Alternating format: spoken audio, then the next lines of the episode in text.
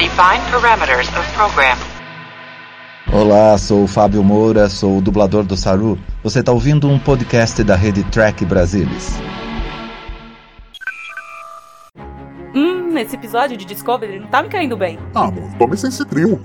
Essencetril é o único que tem plasma de Roddenberries vivos. Para frescura, cagação de regra e inflamação, Essencetril é a solução. O uso contínuo deste medicamento pode causar dependência. Em caso de diarreia verborrágica, um psiquiatra deve ser consultado.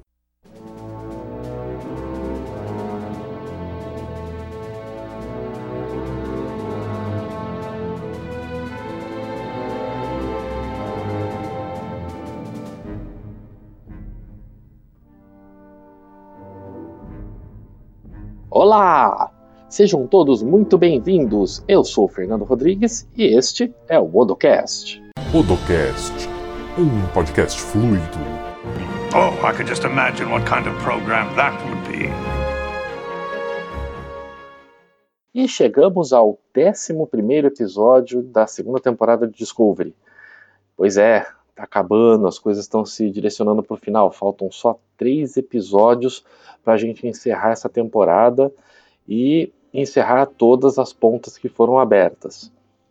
Uma coisa que eu estou gostando é que nesse episódio do, do Perpetual Infinity, o, o, começam a amarrar todas as pontas, assim, tudo que está relacionado à temporada. A gente já sabe, por exemplo, que tudo é por causa da esfera. Aquela esfera que, que a Discovery encontrou e teve que salvar todos os dados, todos os bancos de dados dela. Então, essencialmente, ela é a causadora de tudo. O, sabemos também já que Terralisium foi um experimento que a Gabriel Burhan, que é a mãe da Michael, né, a, a, a anja vermelha, fez para uh, eh, provar para si mesma que seria possível alterar a linha temporal. Então, as coisas, tudo que foram acontecendo, todos os episódios que se passaram, estão se amarrando. Já sabemos que no próximo episódio, pelo teaser, uh, nós vamos ter uma continuação do terceiro episódio, que foi o episódio Klingon, que a gente descobre que a Lirel e o Tyler têm um filho, e esse filho é levado para o monastério de Borath.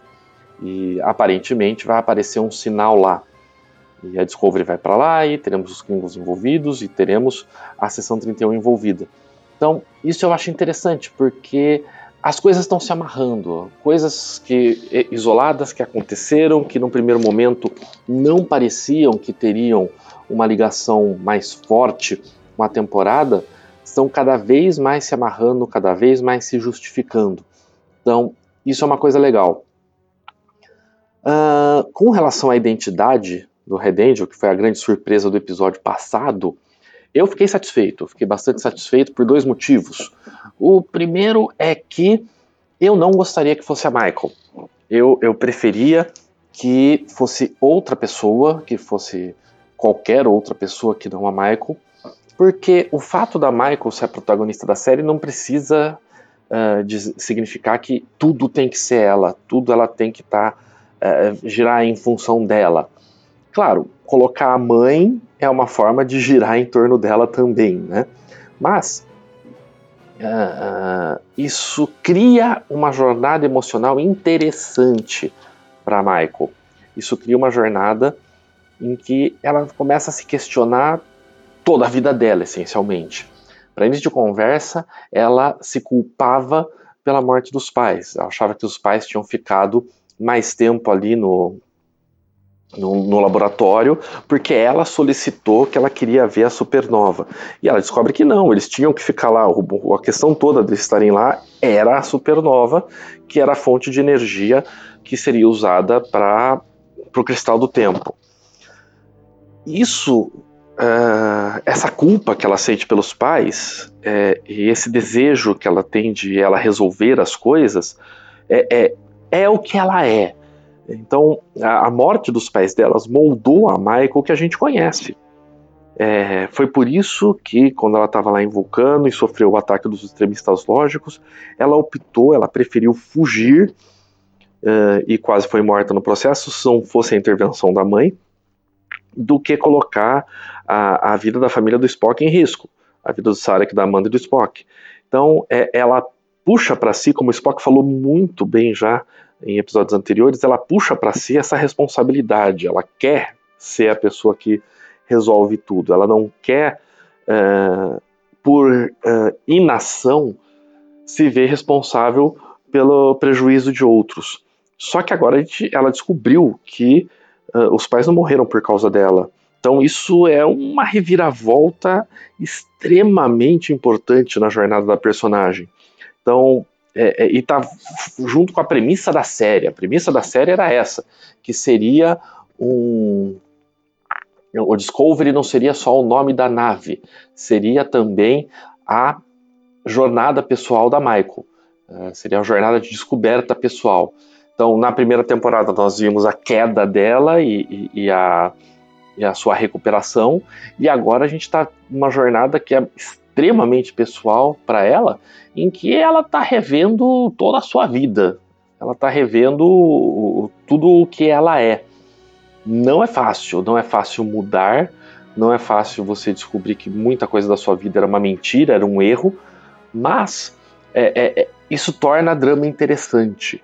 É, eu acho que é, é, Discovery é a primeira série de jornada que realmente é totalmente focada em personagens.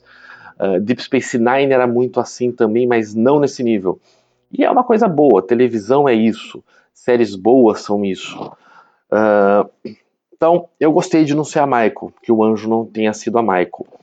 Uh, ser a mãe dela não, não foi uma surpresa. Eu acho que é, é, é, a solução foi boa, porque não tem uma única pessoa de tudo que eu acompanhei, de podcast que eu ouvi, de uh, reviews que eu vi na internet, de grupos de discussão que eu acompanhei, não vi uma única pessoa apostando que seria a mãe da Michael normalmente se apostava que seria a própria Michael. Uh, então, eu acho que foi a primeira vez que Discovery conseguiu fazer uma, um mistério nesse nível e que ninguém cantou a bola antes. Na primeira temporada, todo mundo cantou a bola que o Lorca seria do espelho. Na primeira temporada, todo mundo cantou a bola de que o Tyler seria o Vok. E, então, a gente descobriu isso tudo muito tempo antes. Então, eles construíram bem esse mistério dessa vez que surpreende. Né? Uh, e não é que veio, não veio do nada, assim, ah, foi uma reviravolta que eles não plantaram as sementes antes. Falou-se muito sobre a trajetória da Michael e sobre os pais da Michael nessa temporada. Menos sobre os pais da Michael, mas uh, a gente já sabia algumas coisas deles. Então, é uma coisa assim que a gente simplesmente não uh, considera que, que possa ser a mãe ou o pai da Michael, o anjo, porque, uh, para nosso entendimento, eles estão mortos. Mas a partir do momento que a gente descobre que eles estão trabalhando com, um, com viagem no tempo, isso torna uma possibilidade óbvia. Se ela está uh, estava trabalhando nos trajes quando os Klingons atacam, seria a solução lógica ela tentar sair dali usando o traje e tentar se salvar, salvar a família. Então, isso eu acho que foi, assim, tá sendo bem interessante nessa temporada e agora no final da temporada. Uh, outra coisa é o Leland. Leland uh, não é um personagem que a gente tivesse alguma uh, simpatia por ele. Até o momento ele estava servindo de saco de pancada para Jojo. Então, essencialmente, a, a estava fazendo ele de gato e sapato. E agora ele acaba, com o perdão da expressão, sendo assimilado pelo controle. Uh, e se torna uma pessoa diferente. A Jojo é a primeira a perceber que tem alguma coisa estranha com ele. E ela vai juntando os, os pedacinhos do quebra-cabeça. Depois, com a ajuda do Michael, chega na verdade, né? chega na conclusão. Uh, a questão toda é: é um Borg? Não é um Borg? O que é um Borg? Uh, eu entendo que não seja um Borg.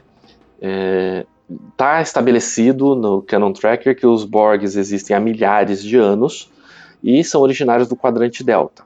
Claro, como a gente está mexendo com viagem no tempo, pode ser essa a origem dos Borgs, pode ser até que no final da temporada ou mais para frente, de alguma forma o Leland seja enviado para o passado distante no quadrante delta. Não acho que vai ser isso que vai acontecer. eu apostaria mais que o, o Leland vai ser morto nesse processo. Mas não deixa de ser curioso que há similaridades, né? Por exemplo, como o Leland é, de novo, perdão da expressão, absorvido pelo controle, uh, assimilado pelo controle, uh, por nanosondas, que é exatamente o que os Borgs fazem para assimilar. Então, o, o, que pode estar tá rolando aí? Bom, uh, esse controle que vem do futuro é o controle que detém todo o conhecimento da esfera. Então, e se a esfera passou pelos Borgs? E se a esfera tem esse conhecimento e o controle está usando desse conhecimento para não criar uma raça, fazer os Borgs, não sei o que, não é o interesse deles. É, é, a gente sabe que no futuro eles não estão nem aí com vida biológica. E, que vai contra o que os Borgs fazem, na verdade. Os Borgs não destroem as vidas biológicas, eles assimilam as vidas biológicas.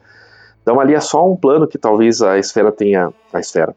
O controle tenha aproveitado os conhecimentos da esfera sobre os Borgs para de alguma forma cooptar o Leland para ser a sua cara, ser a sua voz.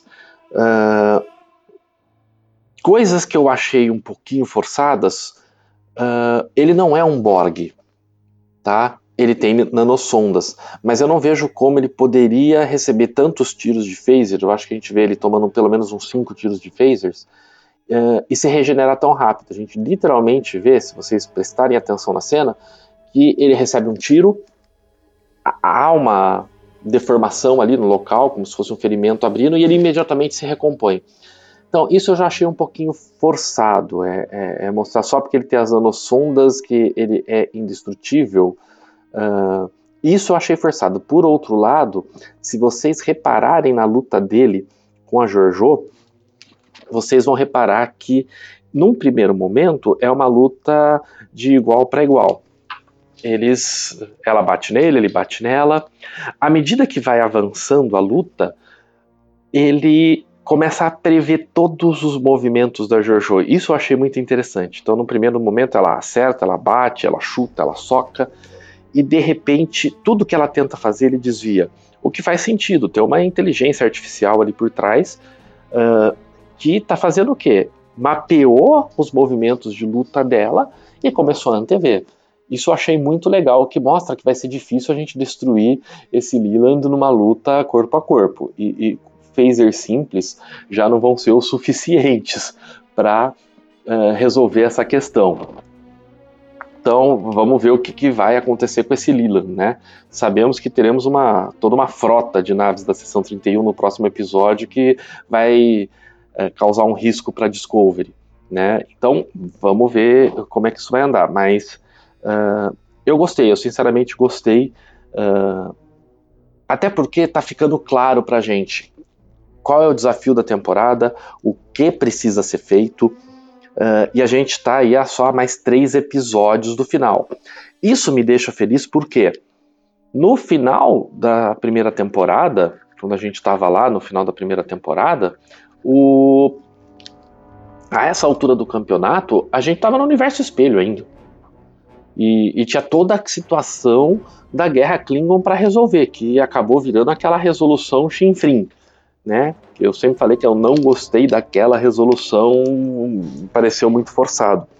Me parece que nessa temporada eles estão muito mais focados e, e, e as coisas estão encaminhadas para a gente conseguir ter um, um, final, espero que mais satisfatório que o final da primeira temporada, que Convenhamos, o final da primeira temporada não foi lá grandes coisas.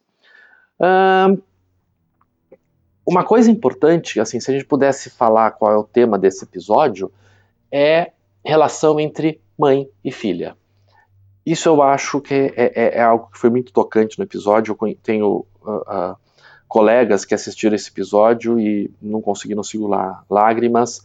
É, é, é, é muito bonita a relação ali que a gente tem, de um lado, a Michael, que tem a chance de reencontrar a mãe, que ela acreditava estar morta há 20 anos, e do outro a gente tem a Gabriele, que uh, está presa, sabe que não tem como escapar, que vai voltar para o futuro, né, 950 anos no futuro, e que, uh, de acompanhar a vida da Michael, já viu ela morrer.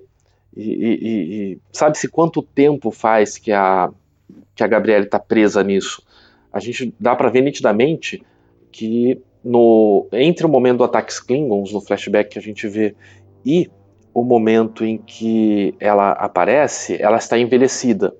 É, assim, houve uma passagem de tempo, não sabemos quanto tempo. Então, é, é, ela já viu a Michael morrer é, e, e, ela já meio que desistiu. Ela não consegue ver uma solução para ela voltar a ficar com a família. E ela não quer conversar com a Michael porque ela sabe que vai ser dolorido. Ela sabe que ela vai ter que se despedir de novo. Ela sabe que ela vai ter que abrir mão de novo. Então, é, é, é interessante a gente tentar ver como. Oh, oh, tentar ver. É interessante a gente ver essa dinâmica acontecendo de uma que está desesperada para falar e para se curar e outra que não quer fazer isso porque sabe que vai se machucar. É emocionante, emocionante.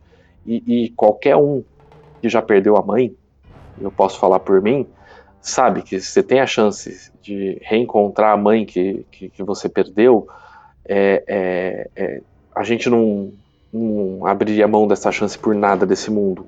Então a gente entende a, a, a Michael nesse sentido. Outro ponto interessante é que a gente está cada vez mais construindo a personagem da Jojo. Vamos lembrar que a Yeoh tem um contrato já assinado para estrelar uma série baseada na Sessão 31. E não poderia ser só aquela figura exagerada da imperatriz do Império Terrano. Uh, eu sinto que ao longo da, te da temporada ela está ficando cada vez mais humanizada. Eu acho que ela nunca vai ser aquele ideal de oficial da frota que a gente conhece. Mas a gente começa a ver que a, ela não é o Leland, por exemplo. O Leland parece aquele vilão clássico, eu sou mal porque sou mal. A gente até entende que ele tem uma agenda, a gente entende que ele tem motivações, mas uh, ele, não, ele parece ser um, um, um personagem muito uh, bidimensional. E a Jojo está se tornando cada vez mais um personagem tridimensional, em que a gente vê que a, a, a agenda dela, como a gente estava suspeitando no começo, não é só eu vou derrubar o Leland e assumir isso daqui, né? Eu quero o controle, ou como o Leland mesmo, o Leland já ah, com o controle tenta fazer com ela, né? De mexer com o ego. Ah, se não der certo, se a gente tiver errado e, e a Michael, a mãe da Michael é realmente o anjo, não é? uma simulação é realmente a Gabrielle Burnham, eh, você será, perdão, você será só a segunda mulher mais poderosa do universo. A gente vê aí ele tentando uh, manipular ela, achando que esse é o perfil dela, que ela quer poder. E as ações dela nesse episódio mostram que não é bem isso que ela quer, não. E, e que ela se importa com, com algumas pessoas, ela tem a agenda dela, mas ela se importa com outras pessoas e no final ela vai tomar decisões que são mais certas. Isso acaba sendo um bom sinal para essa série da sessão 31, né? A série da sessão 31 já não me animou muito. Uma série da sessão 31 uh, eh, estrelada pela imperatriz do Império Terrano uh, soava mais estranho ainda, mas a gente está vendo essa evolução da personagem nesta temporada. E como a série da sessão 31 só vai estrear depois da terceira temporada de Discovery, e eu não duvido que a Michelle Yeoh vai estar na terceira temporada de Discovery, eh, a gente tem chance dessa a, a construção da personagem dela se desenvolver mais ainda. E uma outra sementinha que a gente vê aí é, é, é, a conversa dela com o Tyler, né? Que ela fala: esse vai ser o primeiro teste real da nossa relação. Estamos uh, vendo aí que ela tá de olho no Tyler para ser parte do time dela. Será que teremos Ash Tyler na série da sessão 31? Alguns do Trek Brasilis não gostam disso. É, o, o, o, Tyler é o personagem, personagem menos querido aqui do Trek Brasilis. Eu, particularmente, gosto muito do personagem, é, gosto muito de ser um personagem que é, não tem casa, vamos colocar assim, em qualquer lado que ele vai, ele está deslocado. E acho que ele mandou bem nesse episódio, acho que ele mandou super bem. Então, vamos ver. Eu gostei muito desse desenvolvimento da Jojo, eu gostei do envolvimento do Tyler na história. Vamos ver o que vai acontecer. Finalmente, falando de personagens, o que, que o Ethan Peck está fazendo como Spock? Uh, eu acabei de ver o, o, nosso querido Carlos Santos aqui no, no nosso grupo de Telegram, que a gente discute os episódios com spoilers, né? Uh, falando que o, o, o, Ethan Peck uh, raptou o, o Spock para ele. Tá fantástico. É o Spock que a gente conhece numa roupagem moderna. No início do, do outro episódio, uh, do outro episódio, no início desse episódio, quando ele vai para a enfermaria, Michael acabou de uh, se recuperar, de acordar, né? E ele fala: Ah, você acordou? Eu não lembro direito que a Michael responde para ele, mas fala: É, e você voltou a si mesma. Aquele sarcasminho do, do Spock, que era tão típico dele fazer com o McCoy, e ele tá fazendo ali com a, a Michael, tá assim, tá uma delícia. Tá um, um, um sentimento de série clássica ali que tá muito gostoso. Uh, e só faz a gente ficar com mais vontade, né? O, o, a gente já, pela atuação do Anson Malt como Pike, a gente já queria uma série do Pike. Agora que a gente tem um Pike tão bom e um Spock tão bom, porra, a gente precisa de uma série passada na Enterprise do Pike. Imagine como seria isso, imagine como seria legal. Mas vamos ver, né? Ah, foi divulgado assim, para grande surpresa de todo mundo, que nem o Wessel Mount nem a Rebecca Romijn vão estar na terceira temporada de Discovery, mas isso era sabido. Né? O, o Pike tem que voltar para Enterprise. Ele não vai ficar passeando por aí uh, na Discovery e largar a Enterprise lá. Ele tem que voltar para Enterprise em algum momento. Então, uh, vamos ver se isso não significa que ele não vai estar na Discovery também, porque ele vai estar tendo suas missões na Enterprise que nós também vamos assistir. Veremos. Uma outra coisa que, que eu acho legal falar, particularmente nesses dois últimos episódios, o Red Angel e o Perpetual Infinity, é que eu tenho sentido cada vez mais uma vibe da nova geração, no sentido de trabalho em equipe. Particularmente no The Red Angel, a gente tem uma reunião em que é definido o problema em que é sugerida, sugerida uma proposta de ação e de repente divide-se a tripulação em times e eles vão trabalhar cada um com a sua função para fazer aquele plano funcionar. Uh, isso me parece muito o, o, que eu comentei, né, um track clássico dos anos 90.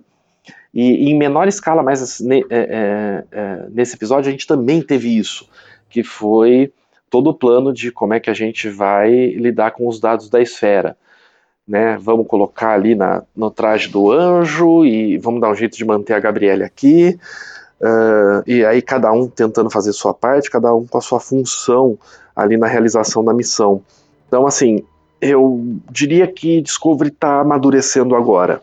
Ela já está começando a ter a sua identidade, é, a sua forma de fazer os episódios, e, e a gente tem tido como consequência disso uma consistência muito grande entre os episódios. A gente não tem grandes oscilações entre os episódios como a gente tinha na primeira temporada. O nível dos episódios está todo muito bom. Eu, particularmente, acho que depois do If Memory Serves deu uma caidinha, mas era impossível não acontecer isso. Uh, If Memory Serves é um episódio especial por si só. Então, é, é, é a, a, sequência disso uh, certamente não ia ficar no, no mesmo nível. Uh, e não tem nada de errado nisso. É a mesma coisa que você falar, ah, no, no depois do The Best of Both Worlds, os episódios seguintes não são tão bons, não são tão empolgantes. Meu, é The Best of Both Worlds da nova geração. Você não vai conseguir fazer a coisa exatamente no mesmo nível o tempo todo. Então não tem nada de errado nisso. Então agora é o que, que vai acontecer. O que, que nós sabemos? Vamos ter que, de alguma forma, neutralizar o Leland e uh, a, a, sua influência sobre a seção 31 e impedir que ele tenha acesso aos dados da esfera.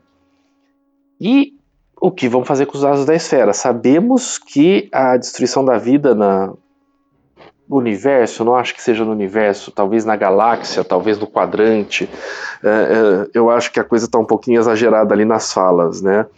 É, por exemplo, eu não acho que a Gabriele teve condição ou tempo de visitar a galáxia inteira para saber que a vida foi extinta em todos os lugares. Uh, mas, de qualquer forma, os dados da esfera que levam a esse futuro apocalíptico. Então precisa se livrar dos dados da esfera. Quando eles tentaram apagar os dados da esfera, ele se protegeu, você não consegue apagar. Então eu vejo duas saídas possíveis, vamos ver se é uma das duas, se eu acerto essa ou não. Uma saída possível é que, uh, já que eles não conseguem uh, apagar os dados da, esfera, é que eles uh, façam isso de uma forma mais mecânica. Então, por que não você, fisicamente no hardware, retirar o módulo de memória que contém os dados da esfera e destruir fisicamente? Não, não vejo empecilho para isso. Vai a Enterprise para uma base e faz isso, a menos que o, o, os dados da esfera consigam uh, se replicar de alguma forma na estação. Uh, então, destruição física. Isso poderia acontecer ou removendo os bancos de dados da Discovery e destruindo fisicamente, ou talvez destruindo a Discovery. Pode ser que a gente tenha que chegar nesse nível de extremo. Uh, porque, ok, você não consegue apertar lá o Shift Del para você apagar permanentemente os dados porque eles estão protegidos, né? Ou como alguém no Trek Brasil comentou, é, é, mudou a coisa agora para somente leitura, né? Mudou a classificação de arquivo para somente leitura. Você não consegue mais editar nem apagar o arquivo. É, uma outra opção que eu vejo, e, e aí seria uma relação com o episódio, uh, o mini, o short track Calypso, é tem a ver com o plano que eles tinham para fazer com os dados na época do uh, na época com a roupa do anjo. A ideia toda era transferir os dados para a roupa do anjo e mandar o anjo para o futuro. Isso uh, faria com que o controle não conseguisse acessar esses dados e a gente alteraria a linha temporal. Falhou por, por influência do Leland ali, né? Que inclusive destrói o cristal da, da cristal do tempo da roupa do anjo. E se a Discovery for para o futuro? A gente assistiu o episódio Calypso, em que a Discovery está lá abandonada há mil anos. Uh, e não é só abandonada em qualquer lugar, ela está abandonada, escondida dentro de uma nebulosa.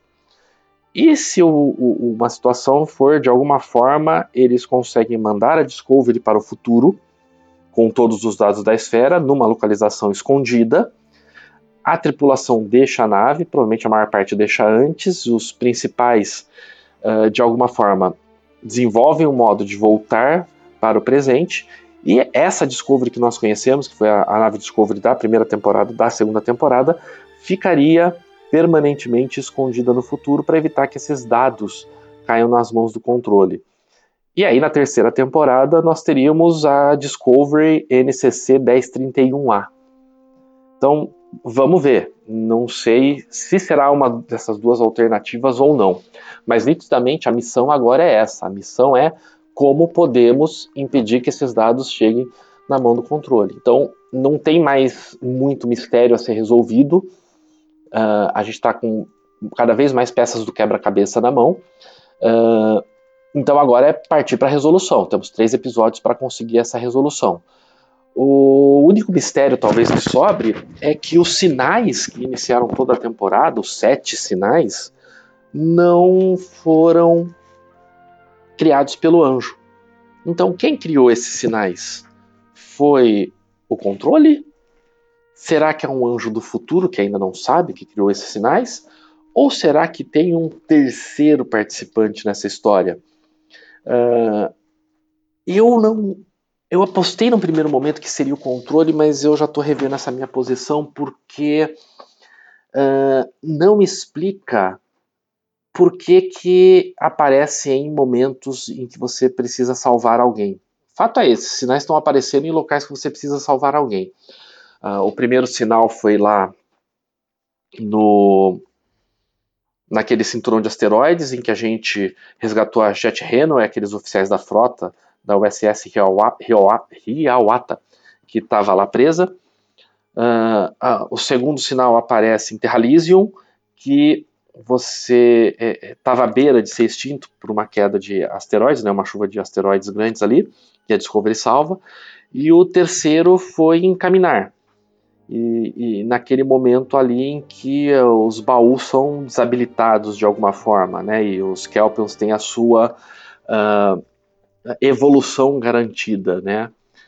Então não me parece ser coisa do controle. Então eu só posso imaginar que seja ou o anjo que de alguma forma vai conseguir outro cristal e vai voltar a fazer viagens no tempo e aí vai botar esses sinais, ou a gente tem uma terceira entidade ainda não revelada na história.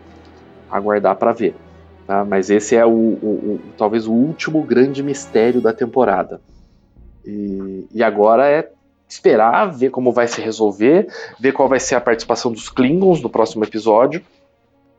E, e, e teremos Lirel, então Lirel já tem uma relação com o pessoal da Discovery, então pode ser que não seja simplesmente ah, vocês invadiram nosso território, vamos destruir, guerra, mas pode ser que talvez a Lirel até de alguma forma auxilie. Uh, de repente, com um cristal do tempo.